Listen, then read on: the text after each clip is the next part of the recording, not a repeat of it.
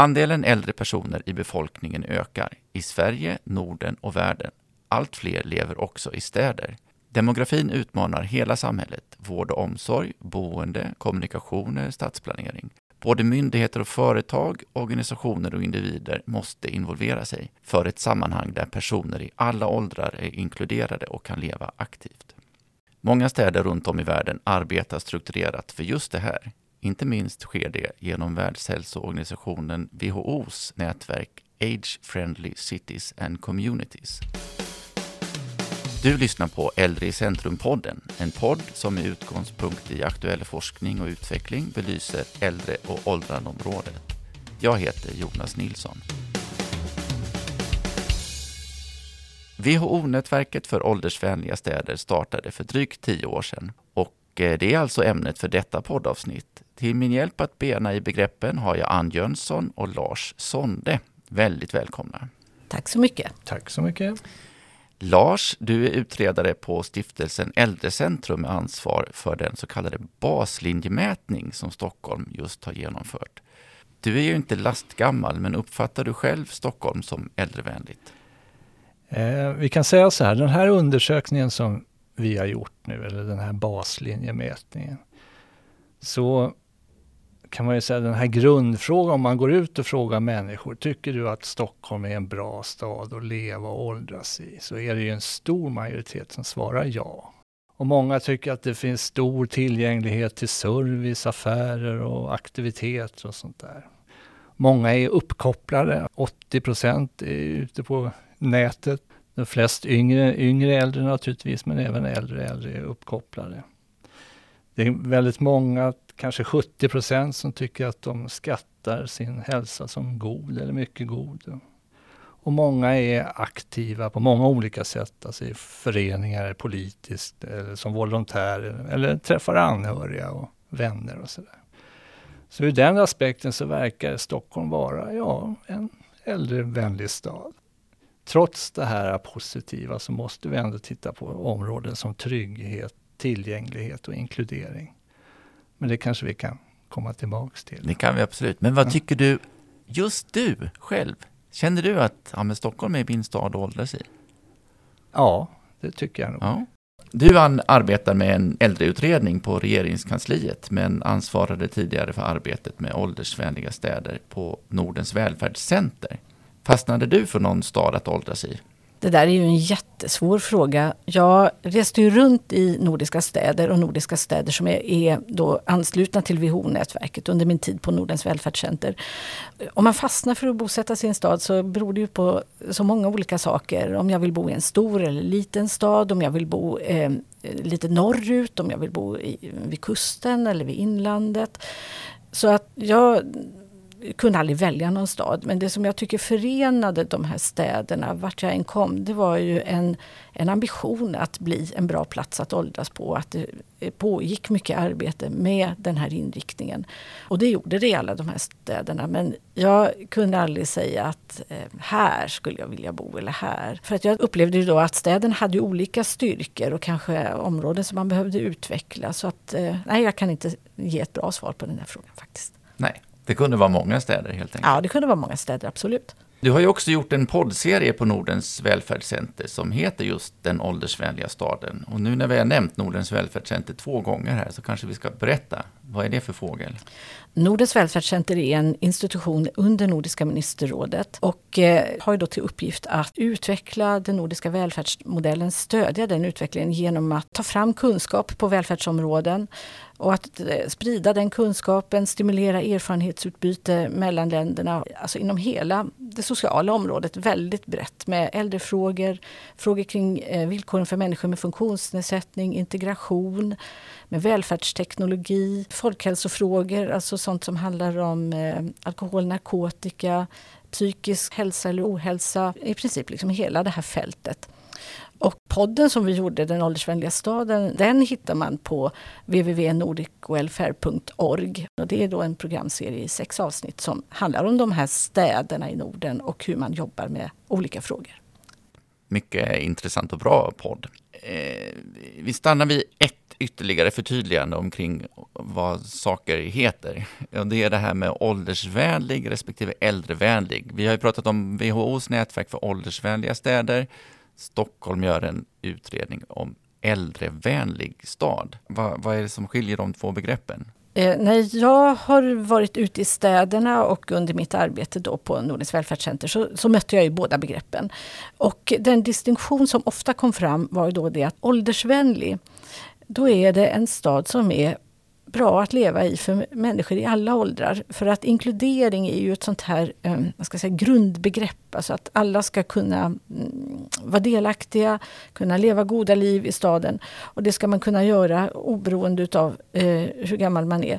En sak som ofta sades, det var det att skapar man en stad som är bra att åldras i, bra att leva i för äldre människor, så är det ofta bra för andra grupper med.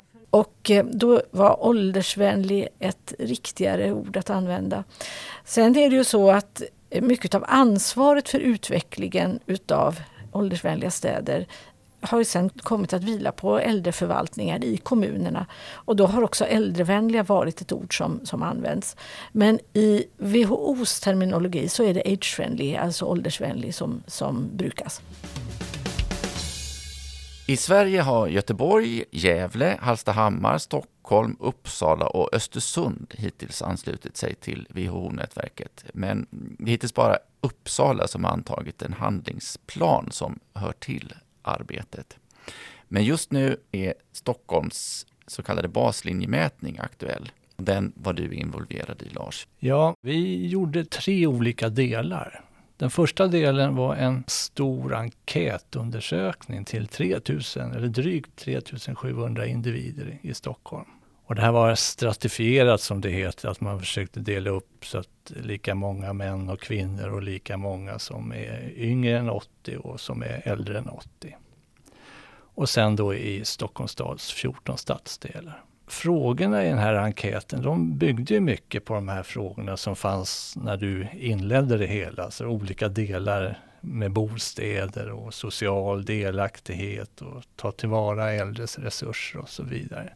Så utifrån de här olika områdena så hade vi då frågor till de här personerna som fick den här enkäten hem. Det som var roligt, det var att så många svarade. Vi hade en svarsfrekvens på 66%. Som är faktiskt väldigt bra.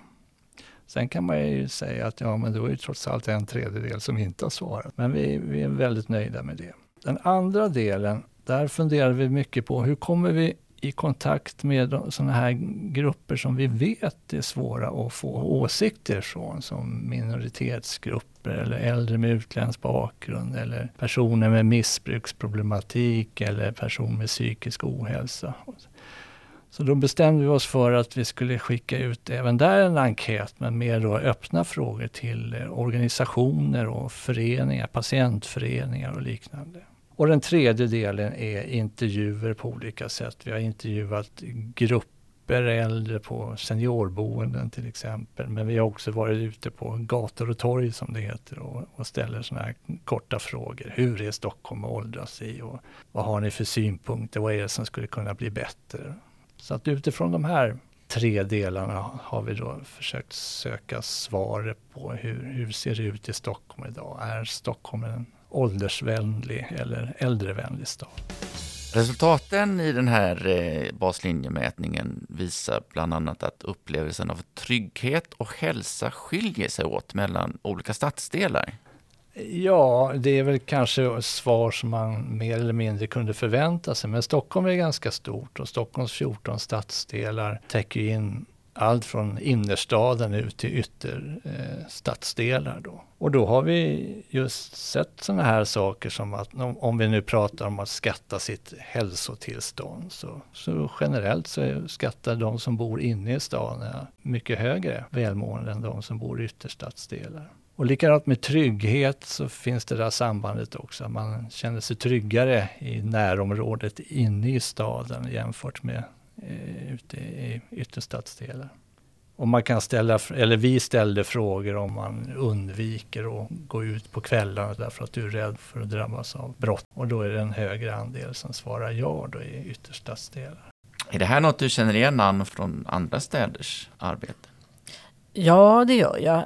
Och jag tänker närmast på när jag var i Uppsala. Där ordnade man ju en serie med dialogmöten där man var ute i alla stadsdelarna, alla 14 stadsdelarna och hade konferenser. Jag var med på en sån i Sävja som ligger då en bit utanför innerstan. Och där var ju fokus också på det här med trygghet. Man kanske inte på det som du nämner, Lars, utan mera det här med vägunderhåll, alltså hur man vågar ta sig ut, tillgången till kollektivtrafik. Det var de aspekterna på trygghet, att kunna ta sig fram, som betonades mycket. Så att jag tycker inte, det är inte så förvånande att man får olika svar beroende på var någonstans man befinner sig i stan. Nej, och tittar man just på Uppsala så blev det ju också det de konstaterade och kallade då för landsbygd, ja, kontra staden, och att landsbygden då generellt skattade kanske lite sämre åldersvänlighet eller äldrevänlighet än staden. Och tillgången till service också, närheten till affärer, alltså att kunna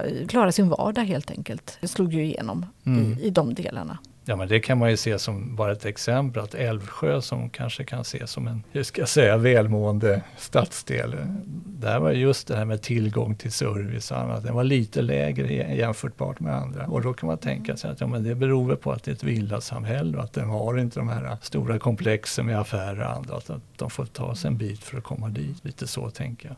Men generellt så är Stockholm har ju inte något större problem med tillgängligheten så till service och affärer. Jag tänker, när vi gjorde den nordiska podden så hade vi en fråga som vi ställde i de städer som vi besökte, och svaret på frågan om vad som är viktigt att ha i närheten när man blir äldre, det var ju just service. Och så sen också gärna tillgång till natur, alltså att kunna ta sig ut, men också det här med att kunna handla och att kunna ta sig till vänner eller familj och besöka barnbarn och sådär. Så att service, tillgängligheten kommer ju väldigt högt på listan över önskemål. Ja, men jag kan hålla med om det. Jag var ju på 2 sådana här seniorboenden som det heter och pratade med 2 grupper. Den ena gruppen där var medelåldern 89 år och den andra gruppen var 91 år. Men det var ganska tydligt så att det som var intressant var närheten till affärer, att det skulle finnas en brevlåda och en bankomat. För att återknyta till det här med åldersvänlighet, alltså det som ni pratar om nu, det känner jag ju att det är det som jag vill ha också. Jag vill också nära till affärer och gärna nära till natur också. Så att det är ju liksom, någonstans är det ju allmänmänskliga önskemål, fast kanske att de är extra viktiga för äldre personer just som generellt sett kan ha en inskränkt rörlighet. Nej, jag menar bara så att det var de frågorna som kom upp i det sammanhanget, alltså det var det som var det viktiga. Pratade jag till exempel om internet och så här, det var inte något större intresse för det. Antingen var man inte särskilt intresserad av att lära sig, eller så lät man barn eller andra anhöriga få ta hand om den frågan. Alltså jag tror att det är viktigt att stanna till vid det här med att önskemålen när man blir äldre inte skiljer sig jättemycket från de man har när man är i yngre åldrar. Och jag minns när jag var alldeles ny i det här projektet om åldersvänliga städer, så var jag i Oslo och jag träffade hon som var ansvarig för arbetet där. Och hon berättade om när de hade gått ut och gjort sin första enkät. De som arbetade med den hade någon slags bild av att de äldre skulle svara att det är viktigt att ha nära till vårdcentralen, alltså till sådana här liksom hälsoinrättningar. Och hur förvånade de blev när svaren inte alls stämde med det. Utan det viktiga var bra kommunikationer och nära till service och så. Så att de här behoven av gemenskap, att få vara med eller kunna vara med i samhället, kunna vara delaktig, kunna träffa de som är viktiga för en. De är lika viktiga när man är äldre som när man är yngre. Nej, men jag tror att du har rätt. Jag bara tänker att de gånger jag var ute och pratade med pensionärsråd och sådana saker, då kan man ju se det lite mer som proffsäldre, eller vad man ska kalla dem. Och pratade till exempel internet med dem, så alla var ju uppkopplade, de satt med varsin padda där i princip. Medan när jag kom till den här äldre gruppen så var det inte alls så. Det var inte många av dem som egentligen använde internet eller brydde sig om det. Så visst finns det skillnader. Vad mer kom fram i den här vaslinjemätningen i Stockholm? Och var det någonting som överraskade?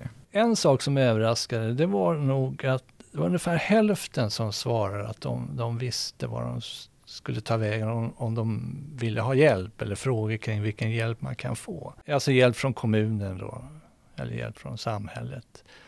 Och det var lite överraskande. Jag trodde nog fler skulle veta vad man tar vägen i det här fallet äldre visste lite mer än yngre äldre. Och då kan ju det förklaras av att de kanske redan har hemtjänst eller haft kontakt med kommunen. Det var en, om du ska säga överraskande. En annan var, om man tittar på hur människor bor, så var det också hälften. Skiljer sig lite i olika stadsdelar, men hälften svarar att de måste gå i trappor eller ta trappsteg för att ta sig in eller ut. Och det är väl okej så länge man kan röra sig. Det är ändå någonting som man kanske behöver beakta då framåt. Hur löser vi det? Och det är egentligen kanske den viktigaste, för det som blev mer och mer uppenbart när vi höll på med den här undersökningen, det är den här grundfrågan. Hur får man äldres röster hörda? Och vad tyckte man i Stockholm? Tyckte man att det gick att göra sin röst hörd som äldre person? Ja, alltså vad man tycker i Stockholm, det är väl lite jag själv och mina kollegor hur vi har resonerat kring det här. Då kan man säga att varje stadsdel har ett pensionärsråd och sånt här råd, det består ju av människor från olika pensionärsföreningar. Men det är ungefär på den nivån det ligger om man säger hur äldre gör sin röst hörd i samhället. Uppenbart är det så att vi skulle behöva hitta andra former som på något sätt kan komplettera det här. Men jag vet inte, vad säger du, Ann? Det där med att få olika röster att höras, det är en fråga som också återkom många gånger under det här nordiska arbetet. I Norge så pratade man om det här med lytt till de stille stämmorna, alltså lyssna till de tysta rösterna, och hur gör man det? I nordiska städer så provar man ju olika sätt. Alltså vi har ju pratat om de här mötena som var i Uppsala där man samlar till större dialogkonferenser i stadsdelarna. Man går ut på gator och torg som ni har gjort i Stockholm. Det har också varit debattkvällar och förslagslådor. Och, men det är allt möjligt som testas. Men det som ju man återkommer till, det är ju det här med att det är de aktiva som svarar. När vi var och gjorde podden i Oslo så hade vi kontakt med en forskare som har tittat speciellt på det här.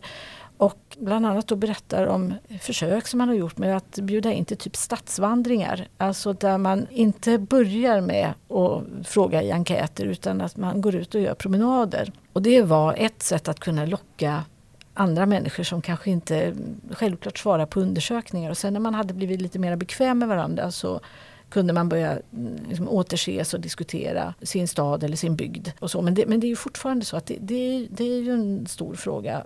Och i Göteborg, som ju också är med i WHO-nätverket, där har man rekryterat något som heter framtidsutvecklare. Som är ju då äldre personer som då ska vara med och arbeta med att utveckla stan.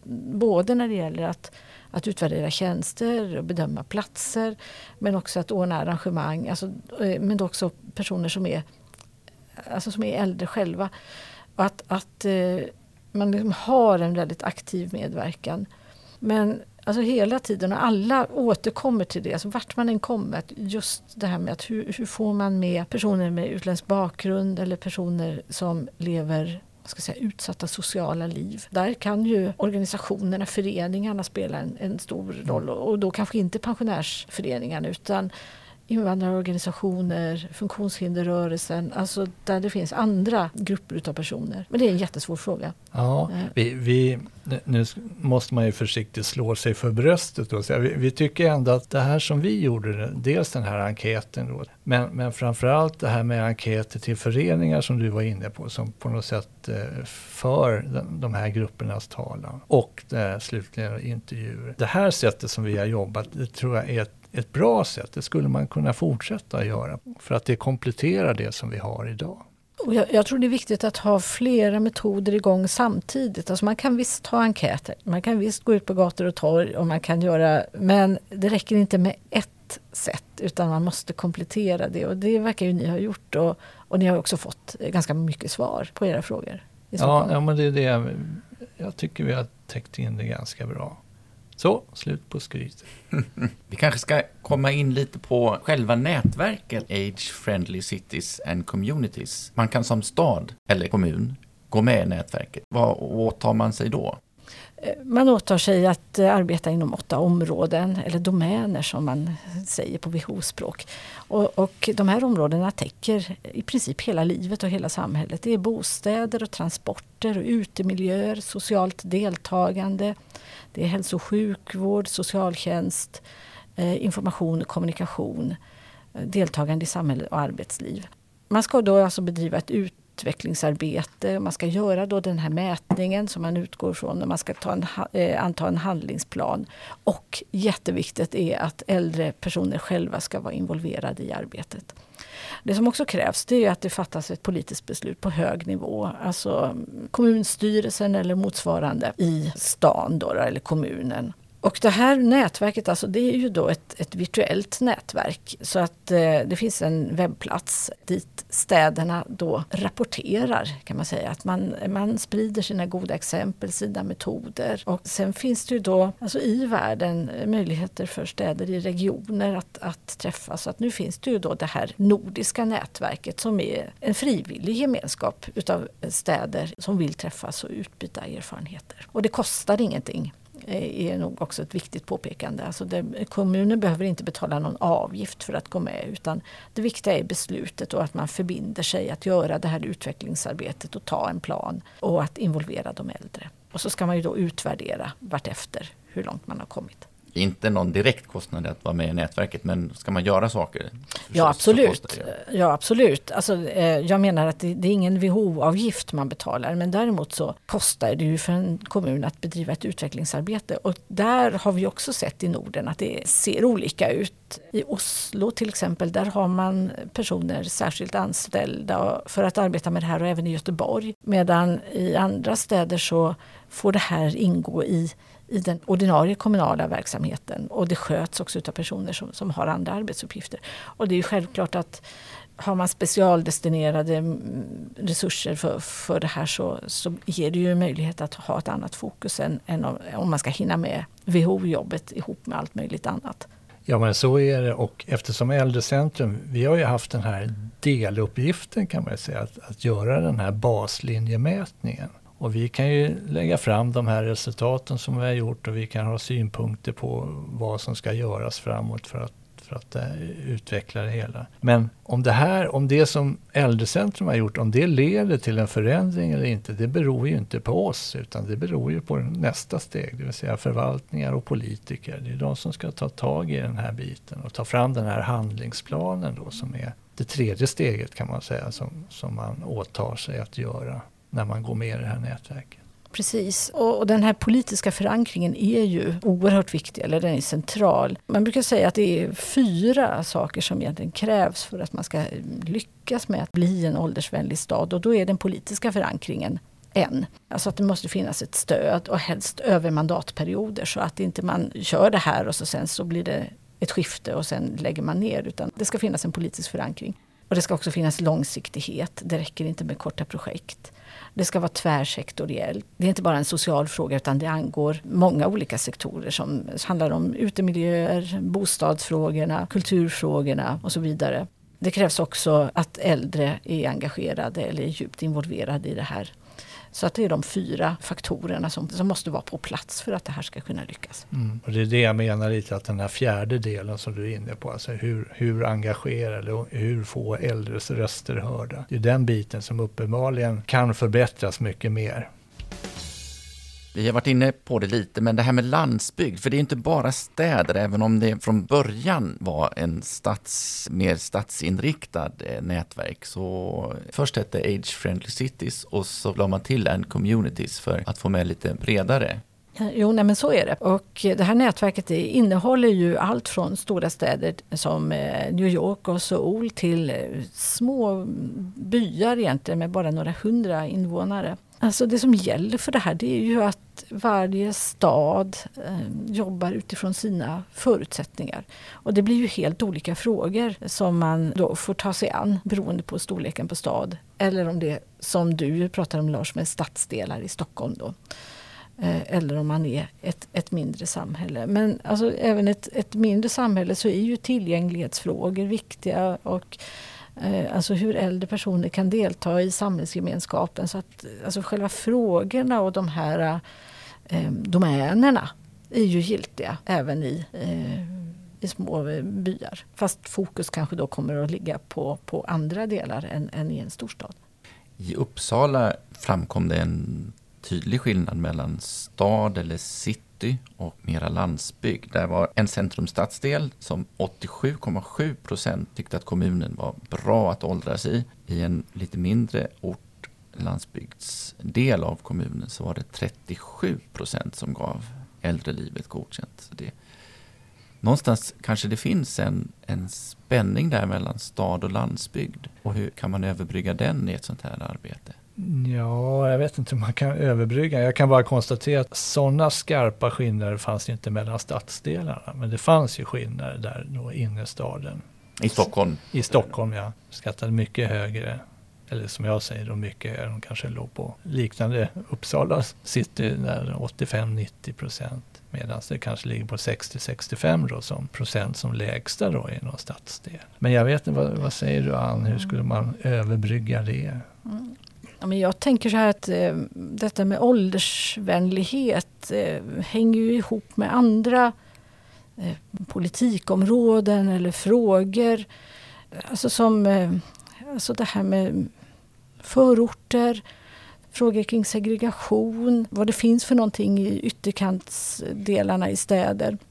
Jag kommer ihåg när vi hade kontakt med en forskare från Manchester som ju då är en sån här stad som ofta framhålls som liksom ett föredöme när det gäller åldersvänlighet, och man har mycket forskning, man har mycket kontakt mellan universitetet och kommunen när det gäller de här frågorna. Och samtidigt då så fattades ett beslut om att alltså man avvecklade en hel del av de lokala biblioteken ute i ytterkanterna på stan. Och det var egentligen inte, alltså det var ingen äldrefråga, men det drabbade ju de äldre. Och det drabbade människor som inte hade lika lätt att ta sig. Så att beslut som kanske inte är direkt förknippade med äldre personer som handlar om alltså synen på förorten och så, slår ju extra hårt mot personer som inte har lika stor möjlighet att röra sig.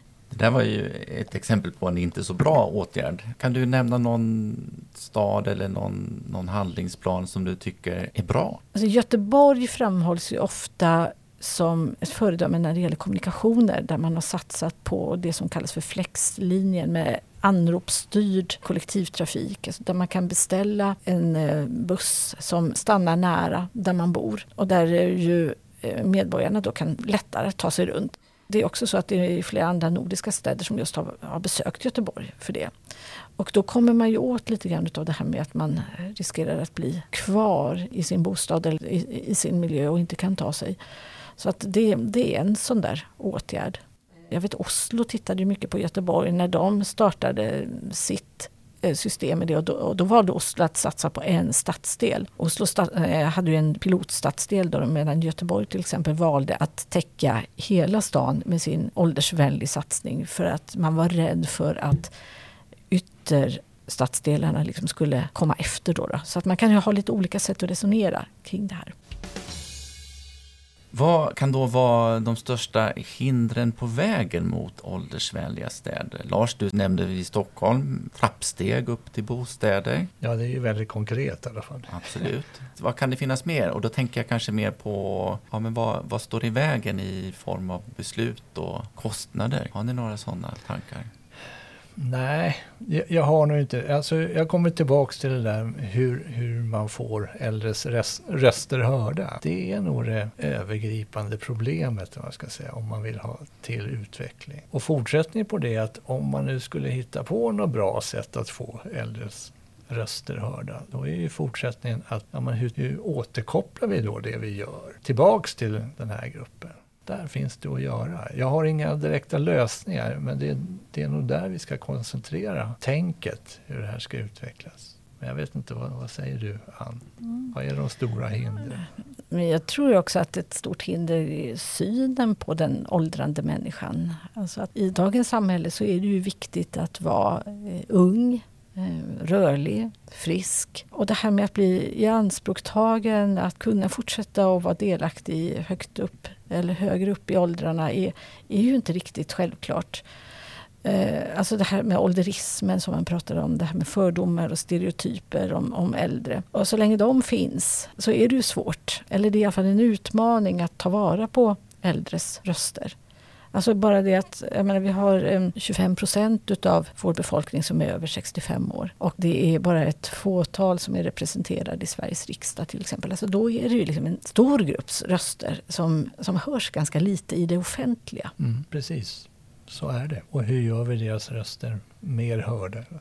Är det här WHO-nätverket en bra väg att nå fler äldres röster hörda? Och att man också tar det vidare, inte bara lyssnar utan man också gör aktiv politik eller handling av synpunkter? Alltså WHO-nätverket är ju en väg, absolut. Det är ett sätt för en kommun att visa sin ambition på det här området. Man förbinder sig ändå att arbeta med de här olika områdena som vi har pratat om. Man förbinder sig också att ta med äldre personer i det här arbetet. Men sen så handlar det ju om politiska beslut, det handlar om kostnader, en samhällsplanering som inkluderar stora grupper av människor, bostäder som många kan bo i, kostar, det kräver att man tänker nytt.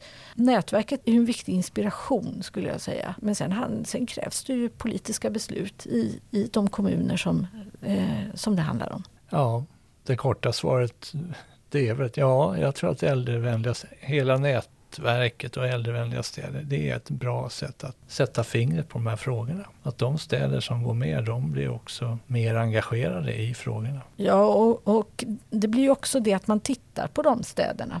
De städerna hamnar ju på något sätt i blickfånget. Man vill veta hur gör man i Stockholm om stan nu har bestämt sig för att gå med här.